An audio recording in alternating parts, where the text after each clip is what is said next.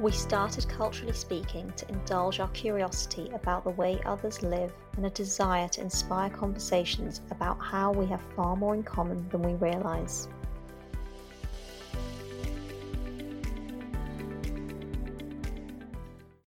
Hey everyone, welcome back. So, this is part two of our British immigration episode. Um, if you haven't checked out part one, go back and then listen to that. We've got some interesting stories, everything from the British uh, citizenship test to all of the statistics that make up um, immigration in the UK currently.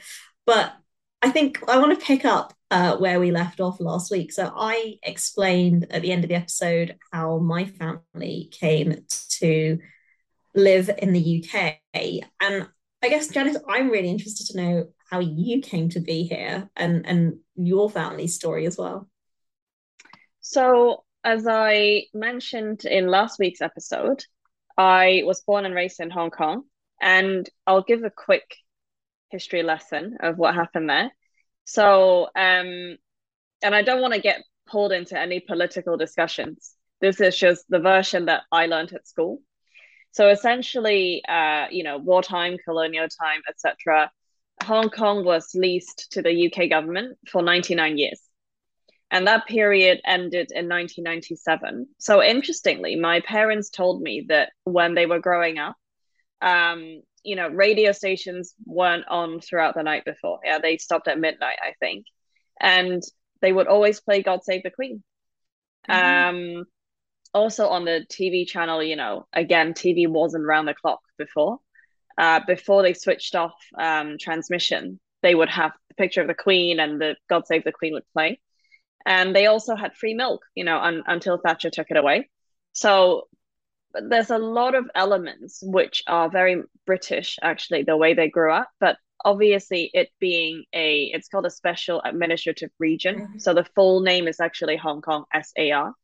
Um, they had a very different experience to what I had because needless to say there was oppression there was racism there was you know the white majority being on your land um, and you know glass ceilings within corporate careers they they had all of that. And actually the really ugly side of this um, had things like you know signs saying no dogs or chinese allowed you know outside parks shops and so so they experienced a very different side to it where where when I grew up, I went to an English speaking school and I would say I basically grew up in the heydays of that period where all of that animosity and ugliness had gone and everybody was actually happy and you know it was a very international community. So i think that's why different generations will have very different memories and feelings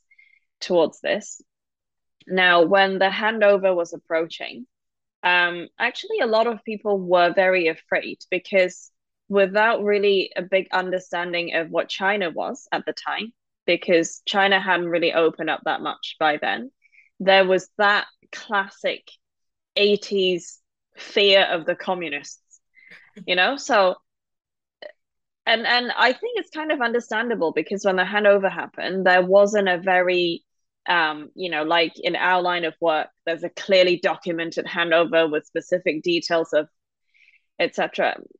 There was some formality around it. I remember there was a big parade and the official mm-hmm. ceremony, and of course, um, the overarching agreement was that for 50 years everything would stay the same. Okay. In because we had our own legal system, we have our own currency, which is different to the British one, mm. actually. The Hong Kong dollar is different. Um, and I guess a lot of people were just very worried that when the new boss comes in, like a merger mm. situation, what's going to mm-hmm. happen to us? Are they going to take everything or change everything? So back then, for people who are financially able to do so, there were a lot of families, there was a mass exodus. Mm. And this is to other Commonwealth countries, mainly, like Canada is a mm-hmm. hotspot a lot of people tell me Vancouver is just basically Hong Kong. So um, sorry, I'm going to sidebar really quickly. If anybody's ever watched Crazy Rich, sorry, read Crazy Rich Asians, that book, there's this line where he basically is like, I know that I can get like to Vancouver in like this many hours, and I know I'll be eating Chinese food like downtown that I could basically be getting in. Yeah. Clearly, it's true. Basically, there's I think it was this uh, Russell Peters, this Canadian Indian comedian. This Pacific Mall in Vancouver apparently is the place to be if you're from Hong Kong. Um, and so Canada was a popular choice. Uh, some people would go for Australia. Yeah. Uh, UK is a popular one. But actually, my family thought about going to Canada when I was a baby. And this is no, I've got no beef with Canada, to be honest, because I was five months old. I had no idea what was happening. But apparently, when we arrived, they confiscated all my formula, which enraged my parents because I was a baby who needed food. Um, and I think generally they just didn't you know they weren't vibing with Canada, so we didn't go with Canada. And then we also tried to we tried out America. Okay. Um, but I think that was a harder situation because we needed to get a landing card and then a green card, and they had to secure jobs. We actually had a house out there for a few years, and I really enjoyed spending summers there. But again, it wasn't up to me. I was five years old, I think.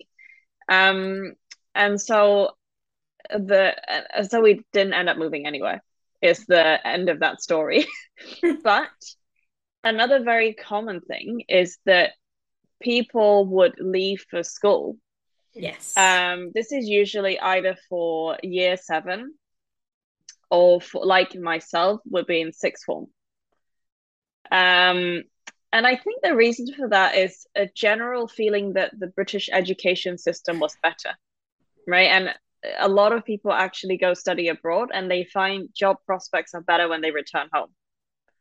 Um, and I would tend to agree in terms of the British education system being better from the perspective of a student, because I'm not gonna sugarcoat this. School in Hong Kong was hard. Yeah. It was ultra competitive at all levels.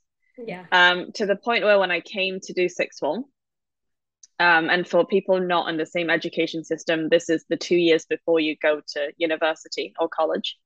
Um, I came to, I picked maths, politics, and economics and biology for my A levels. And typically, I think people do three, right? That's normal.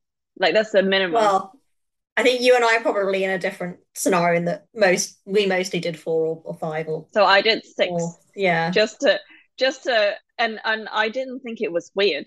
No. I just thought max out my chances of getting A's. Why not?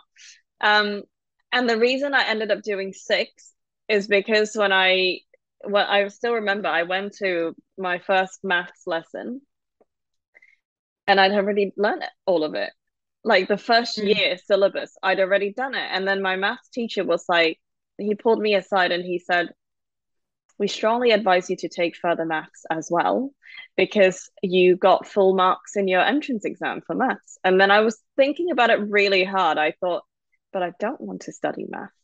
Like nothing that i want to do in life needed further maths. But I mean... then nobody needs to do integrations okay? Um, but then I ended up doing it anyway. And then I took Chinese just because why not? Um, although that was in Mandarin, not in Cantonese. So yeah, it was just a massive contrast. And we can we can come to the more like daily cultural bits later. Because uh, I'm interested as well to ask you how foreign you feel or like what are the weird things that are mm. you know strange to your culture later but essentially i came to school did university did a master's and i've been working here since um and growing up in hong kong as well like my family has always been very multicultural literally we have by marriage people from all over the world and some some of my family have moved to australia so yeah i would say i've got family almost on every continent. Maybe not the North Pole, you know, not not those ones. Not yet. Um, no, I agree. I same. Yeah. I think yeah, there's family on every continent that is habitable. yeah. and and that has good food. That's essential. So we've we've talked about your story, my story, and interestingly, I remember last year. I think I WhatsApped you about this. I was reading this Guardian article about Gemma Chan, you know, Mhm. from Crazy Rich Asians and many other films, who's super gorgeous and very talented. She talked about, I think was it her father? I believe it was. Yeah, was that the, I think that was the naval service, wasn't it? Yeah. And I think there's a huge chunk of immigrants who came from either military service overseas or I think you mentioned at the end of last week's episode, Windrush. Yeah. So I'm going to continue to call you a historian. Do you want to tell us a little bit more about those parts of history? So I, I'm going to preface it by saying clearly I wasn't there at the time, or maybe it's not clear, but I definitely wasn't there at the time. But I have been um, around a lot of people that are descendants, Windrush Mm. descendants, and it has picked up um, significant interest recently um, with Mhm. the The scandal. Yes, and again, we're not going to get political, but but the implications of that. So, um, I think I said to you last year, I went, oh, sorry, not last year, actually more than last, about probably Mm. two and a half years ago now. I went to see a great play um, called Small Island at the National Mhm. Theatre, and uh, it's come back as a run actually, and I highly, highly recommend if you are able to, please do go and see it. It's um very, very moving, and this I, I Mm. went with, and I'm sure they wouldn't mind me saying it, two very good friends of mine who um, are Nigerian, born and raised in in, in London, but Nigerian um, by background. And uh, so we were sitting together. So you know, me, myself, these two friends, and there was a lady sitting in front of us, um, a white British lady, and, and she was so visibly moved by this Mm. play. You know, she turned around and said, she goes, you know, I just feel so bad about what we did. But she said it very specifically to us, and it got us thinking, because I mean, that's not an interaction that I don't think our parents certainly would never have had that reaction. From this lady Mm. was, you know, certainly in her 50s, possibly older.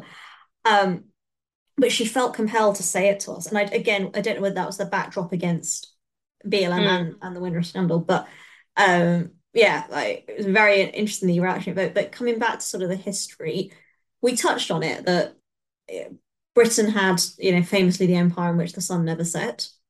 Mhm. And in a post-war world where the where Britain was devastated, you know, economically it was crippled. It needed rebuilding from all of the sustained bombing um, in in the 40s. There was just a huge need for labor, um, for particularly in, in certain industries, um, you know, bus driving, healthcare, construction, um, trades, um, where there was a, a huge shortage of skills um, in in domestic world. So they opened up opportunities to former colonies. Um, and a lot of the wind, what they call sort of the windies, um, are Mhm. obviously um, the West Indies and the Caribbean um, for people to move over. However, you mentioned about your family and, and some of the signs they saw. So here, famously, a lot of the signage would say um, no blacks, no Irish, no dogs. That's awful, isn't it? Yeah. Who thought of them? And, you know, the experience of the people that came here, I mean, it's very hard for you and I to imagine because Mm. whilst we, and we'll talk about it, you know, well, actually, I'll ask you, what racial discrimination, if any, have you ever experienced here? Or anywhere abroad, if, if you've experienced it abroad? Do you know what? I feel like I will caveat this segment just because I think I don't really take these things to heart much. So some people might be a little bit more sensitive isn't the right word, but I think I'm just quite thick-skinned with these things. But I remember, you know, even when I was um, at boarding school in town, it's it's a regular thing that people would be like, "Oh, konnichiwa" at me, which for people who understand Japanese, uh, that's Japanese, not Chinese. Um, And when I was at uni, uh, I'm not going to say where, um, but it was a pretty white place, essentially. And and already being university town, there's animosity between townsfolk and university people. And basically, one day, broad daylight, um, I, you know, came out of my house, went down the road, walked past a pub, and there. This is broad daylight, mind you. Uh, there were two uh, British guys, uh, I guess maybe older, maybe middle aged, who were standing outside the pub, and they just, you know, kind of. I stepped left, they would step left. I stepped right, they would step right, just to not not let me get through. And then they basically started pr- speaking pretend Chinese at me. Um, me being me, I think you could have guessed my reaction. I told them to, you know, go away in a less polite way, and I went on went on my way. And then halfway down the high street, I thought about it, and I thought I'm going to call the police. Not so much for myself, but I can imagine so many other, you know, foreign students mm-hmm. who may not be as thick skinned as me or whose command of English might not be good enough for them to, you know, pluck up the courage to call the police, I thought I'm going to do it for them. Mm. So I called the police. They were lovely. They came to my place, sat down with me, had a cup of tea together, which is the most British thing ever. But people who have lived in houses here would know that if there's um a situation down the road, there are firefighters, just make them a cup of tea. Like it's I don't know, it was not normal for us anyway. So we had a cup of tea, we talked about it. I went down to the station to make an official statement. And of course, they found nothing because the CCTV wasn't facing there. So it didn't end up with any charges. But I thought, why not do it, you know, for, for the sake of everybody else who might face this? And to be honest, over the years, I think it's actually a bad thing, but I feel like I've become quite acclimatized to um, these kinds of slurs because to me they're not particularly hurtful. They just look like fools for doing it. Um, but I think with the recent increase in Chinese people generally yeah. in London, I feel like the good side of it is that we've become, you know, regular faces now in the community. And I do find that I've not really got a lot of racial discrimination since. Although obviously during COVID there was very irrational and founded um, hatred towards anyone that looks vaguely Chinese. Um, but you know the whole country was in a massive state of fear. Hmm. So I would discount all of that with just being irrational. Um, yeah. And how about you? Because you're kind of native, actually. Native, but not right? Yeah. because we always talk about the voice doesn't match the the face. Um, mm. Yes, so I think my experiences have been around. Do you know people you said people say konnichiwa? So like people would confuse me for another kind of and there are quite derogatory words, and so I think that's been my experience of just being called. Oh, okay, I know what you mean now. Um, and that again, I think I've I'm quite desensitized to that because it's somebody's mm. ignorance to not understand, care, or want to differentiate. And I and I think just to add to that, I think even though Hong Kong is or was and is a very global community, I think different cultures just have a different bar as to what constitutes being rude. Yeah. So historically, there's always slang terms. Um, and I'm going to say this because I'm one of them, so I think I'm allowed to say it, although I hate the word chinks as a term. Yeah. It's absolutely terrible. But, but if you think back to First World Wars, nobody would find it a problem. So I think there is, I'm not condoning any racist behavior, but I think for older generations, there is some adjustment that maybe would never be made because in yes. their minds it was okay for them um yeah i mean i think i think sometimes though i do get frustrated with the need to be overly politically correct. So I feel like we're always straddling between is this Mhm. too rude or are we being a bit too polite about everything? Yeah. Um, because I had someone at a diversity and inclusion session that I attended just ask me, so what do I call you? And then I'm like, my name, you know, that Well, names are very interesting things. As you know, it's incredibly difficult for people in Mm. this country to say Neha. Oh my God, guys, you have no idea in the years I've known Neha, how many variations I've heard. There is and Niha, there is Nea, there is Neha, and it's actually very simple. But it's not because it's not because it clearly just doesn't roll off the tongue because those two syllables are not ever put together in the English language. But people say my name wrong. Exactly. Explain, So, explain, explain that.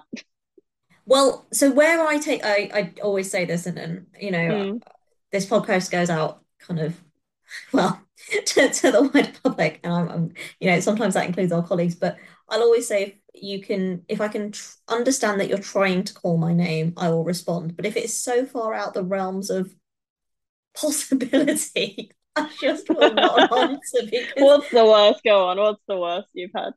so uh, I used to uh, this is long time ago, I used to be an intern, um, and I used to take uh or have to take calls and um for well, prospective clients and um I constantly would get called Netta. So there's no like nothing related to even like the right letters. And this is like after they've sent my email and like, you know, we've exchanged a few correspondence. So um yeah, I'm there's gonna call that. you that. There's people, so like consistently people do misspell it, even though like I'll send them an email first and it's in Mm. my signature and the email address How can it be you know, misspelled? my name. Um, they'll always spell it back to me wrong, which I find hilarious. Yeah, look, there's lots and lots of variations, and I, I've been, as you say, I've become very thick-skinned to it over time. The worst one I've got is when people see my name and they say it's Joe. Joe, Joe. How is that a short form unless there's something I don't know? I mean, I always call you J Lo, but that is very like tongue-in-cheek and an homage to J I don't mind that. But I've had Janice. I love Janice though. I mean, look, Janice, I think it's it's not the most modern name, but it's also in the English language, right? It's not even a foreign language. Janice sounds so like bougie. Janice. And like, I've had French. and I've had Yanis, definitely. I've had Jancy. Do you remember when I told you? So Jancy is an Indian name, um, which I again I find that But I don't I'm know how not you Indian. I know, but I don't know how you get from Janice to Jancy. And Jan? oh, Jan is the worst. No one has ever allowed me to call me that. It's just the absolute worst. Because I'm not some like American mom in the 70s. Like, Um, so yeah, I, again, I mean, co coming back to our conversation of racial. so we were we were talking about Windrush. So maybe just give us a one-liner of what the scandal was about.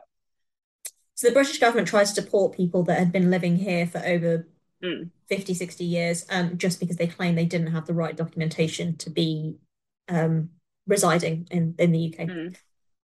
which was outrage, as you can imagine.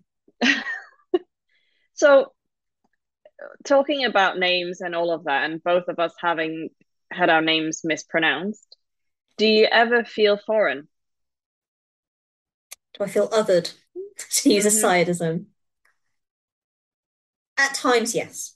Um, and I'll say, you know, I went to schools where I really was um, a minority.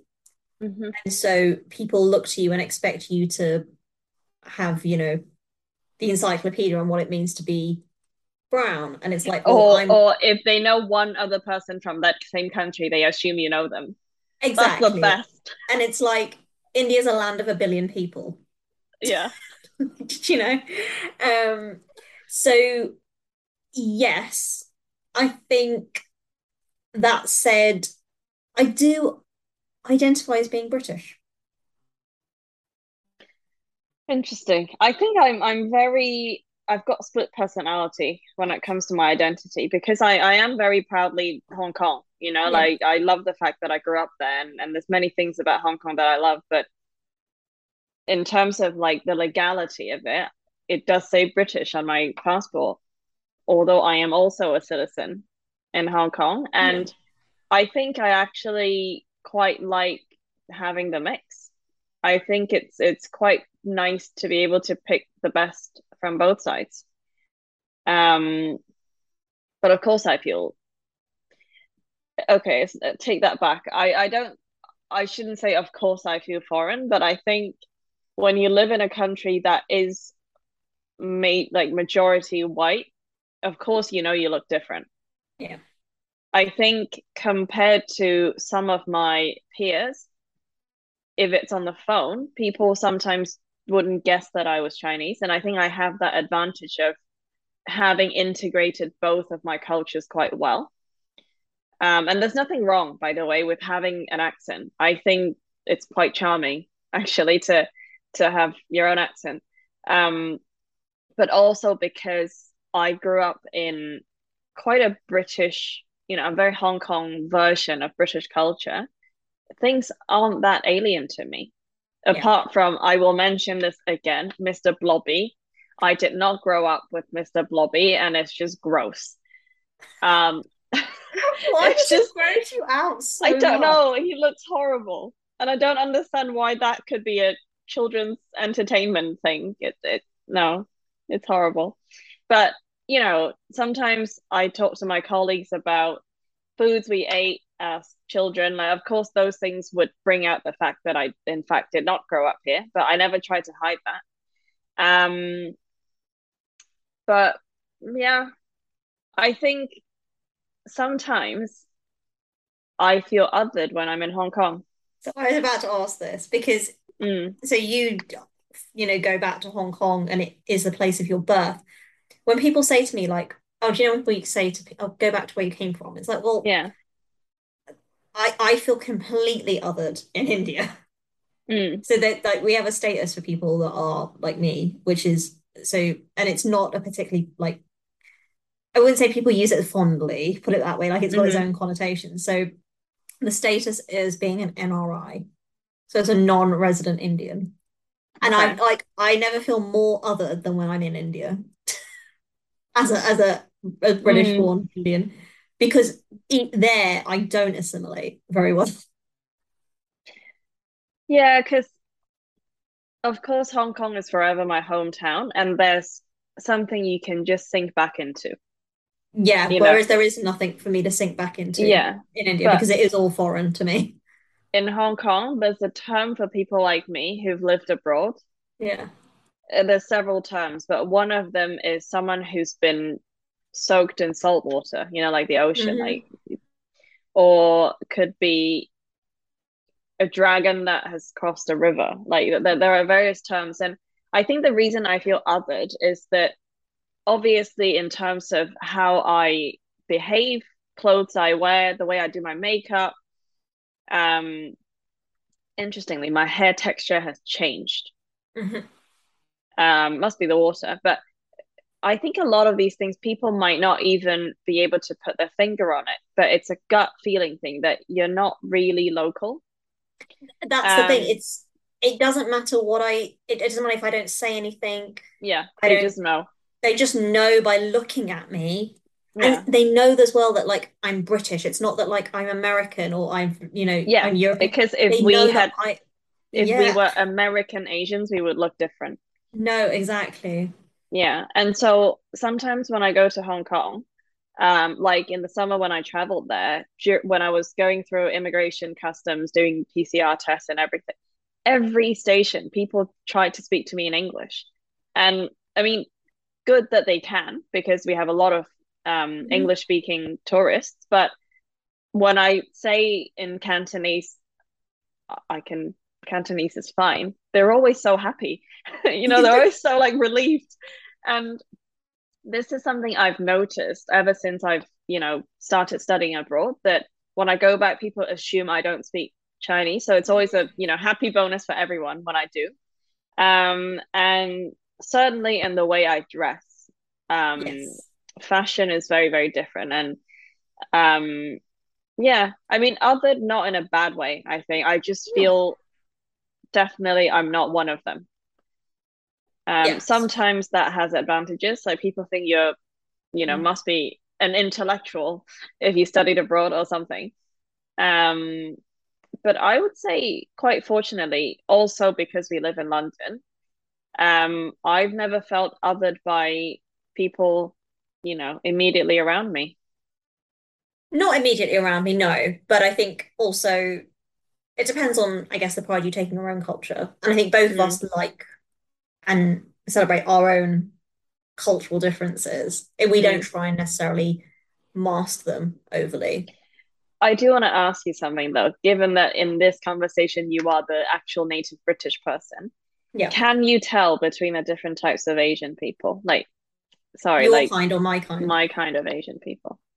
Uh more so with the countries I visited, yes. And more so because, you know, being around you, for example, mm. I've le- I've learned some things. I think I could always identify Hong Kong Chinese, ironically, because that's a lot mm-hmm. of what. I knew and like had been around.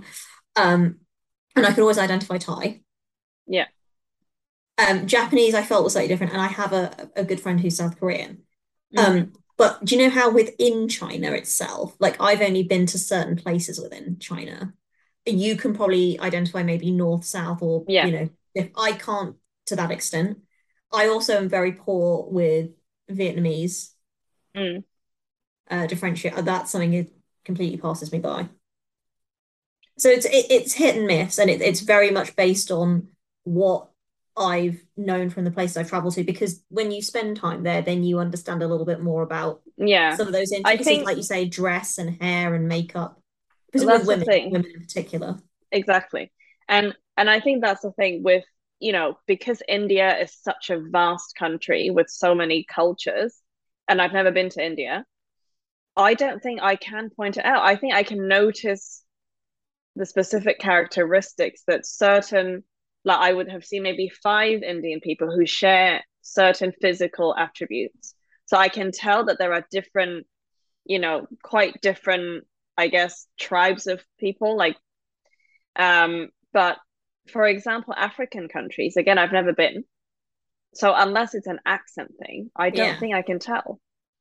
Yeah, that's a, that's an interesting one. Um, mm. but question, did you know that I was Indian? Yeah. Like when we first met, you just knew. Yeah. Yeah, so I I instinctively knew you were from Hong Kong. Because also your name. Yeah, but what I mean is you didn't think, oh, like she could be and it's about but like anywhere in the Indian subcontinent, like I could have been Sri Lankan, I could have been Pakistani, I could have been no, Indian. Sri Lankans have a different skin tone. So they, that's what I'm saying. There is yeah. you did no differentiation. Yeah, but with Europeans, I think some of them, like I think if you're talking continental Europe versus Eastern Europe, I think the difference is quite big. But the other day, someone asked me if I could differentiate between a Dutch person or a German person. And actually, that's not, not until not until they spoke. Yeah, because when you then go to obviously like Scandinavians have a look, yeah. and they are just all gorgeous and gods but, and goddesses. You know, I I go to Scandinavia a fair amount, right? But between say the Danish and the Swedes, I struggle. Yeah. I don't I don't know until somebody mm. speaks. Yeah, and I guess the last big question I'd like us to talk about is given that it is multicultural, do you think multiculturalism works? Because, you know, here we've got, I think UK encapsulates so many actual traditions. So whenever it's like Diwali, Holi. Like people actually celebrate. My my neck of the woods, fireworks constantly from Diwali to Guy Fawkes. Yeah. Literally every single night. And then you've got the Notting Hill Carnival. Yeah.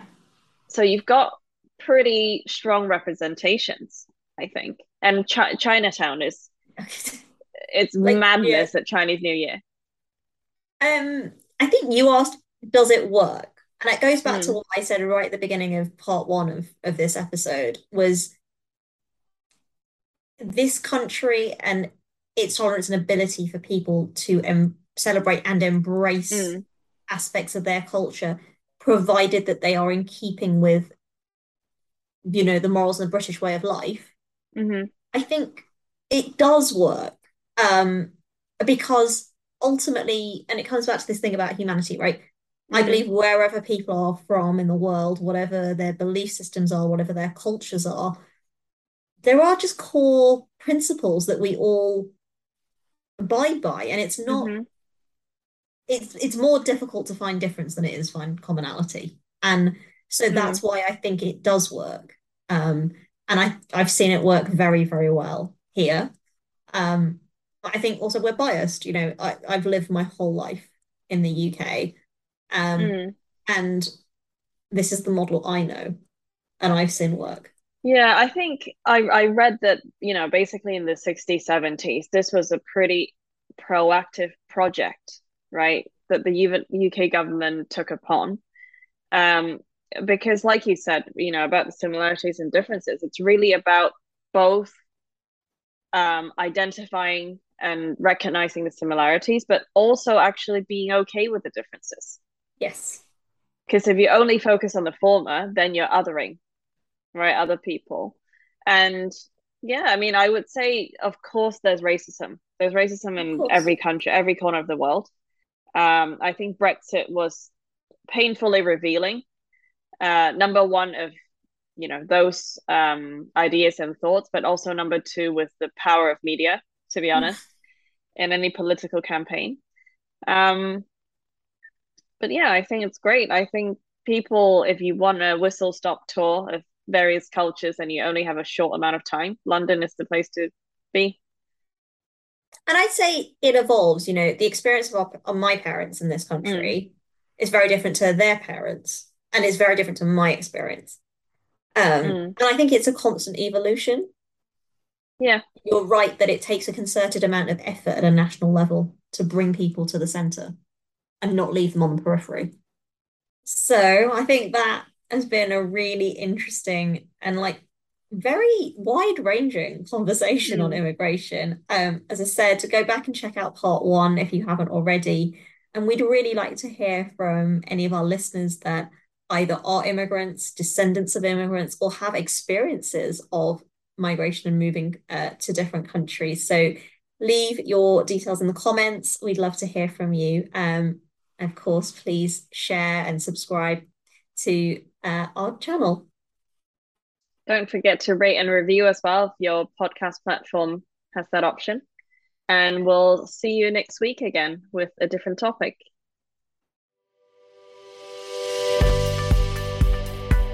Subscribe, rate, and review on your favourite podcast platform and follow us on Instagram at Culturally Speaking Podcast. You can also check out our website, culturallyspeaking.co.uk, for a transcript of this episode. Share your stories or your show ideas with us by sending us an email at theculturallyspeaking at gmail.com.